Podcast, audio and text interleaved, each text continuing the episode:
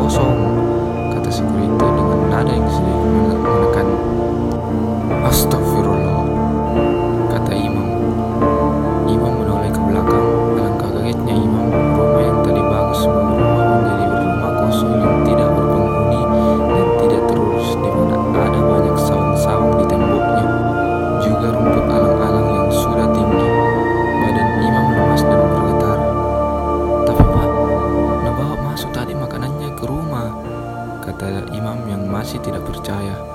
Nabawa ke mana? Itu makanannya masih di motor, tay. Jawab Pak Security sambil tangannya menunjuk ke arah motor Imam. Imam semakin lemas dibuatnya. "J- Jadi siapa tadi itu pak? Tanya Imam sambil mulutnya yang gemetar. Sudah mi, ayo mi ke pos dulu. Kasih tenang mi diri tak dulu di sana, kata Pak Security tersebut. Akhirnya mereka menuju ke arah pos yang dimaksud. Sesampainya di pos, Pak Security itu memberikan segelas air putih kepada Imam. Lalu dia menceritakan banyak kejadian di rumah itu sebelum Imam. Motifnya sama, memesan makanan lewat ojol. Namun banyak juga yang akhirnya mengetahui terlebih dahulu kalau rumah itu kosong sehingga ojol tersebut langsung berburu putar balik.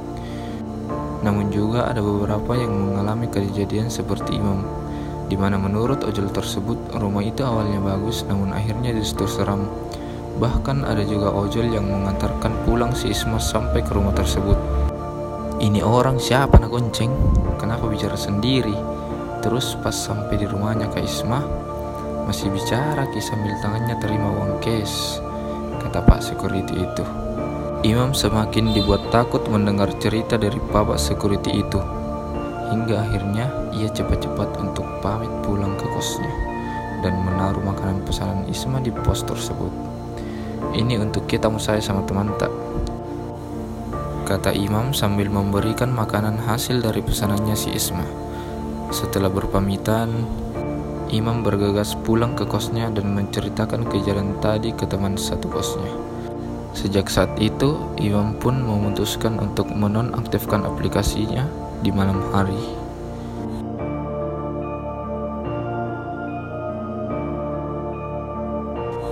Terima kasih telah mendengarkan. Nantikan episode selanjutnya hanya di Creeps Me Out.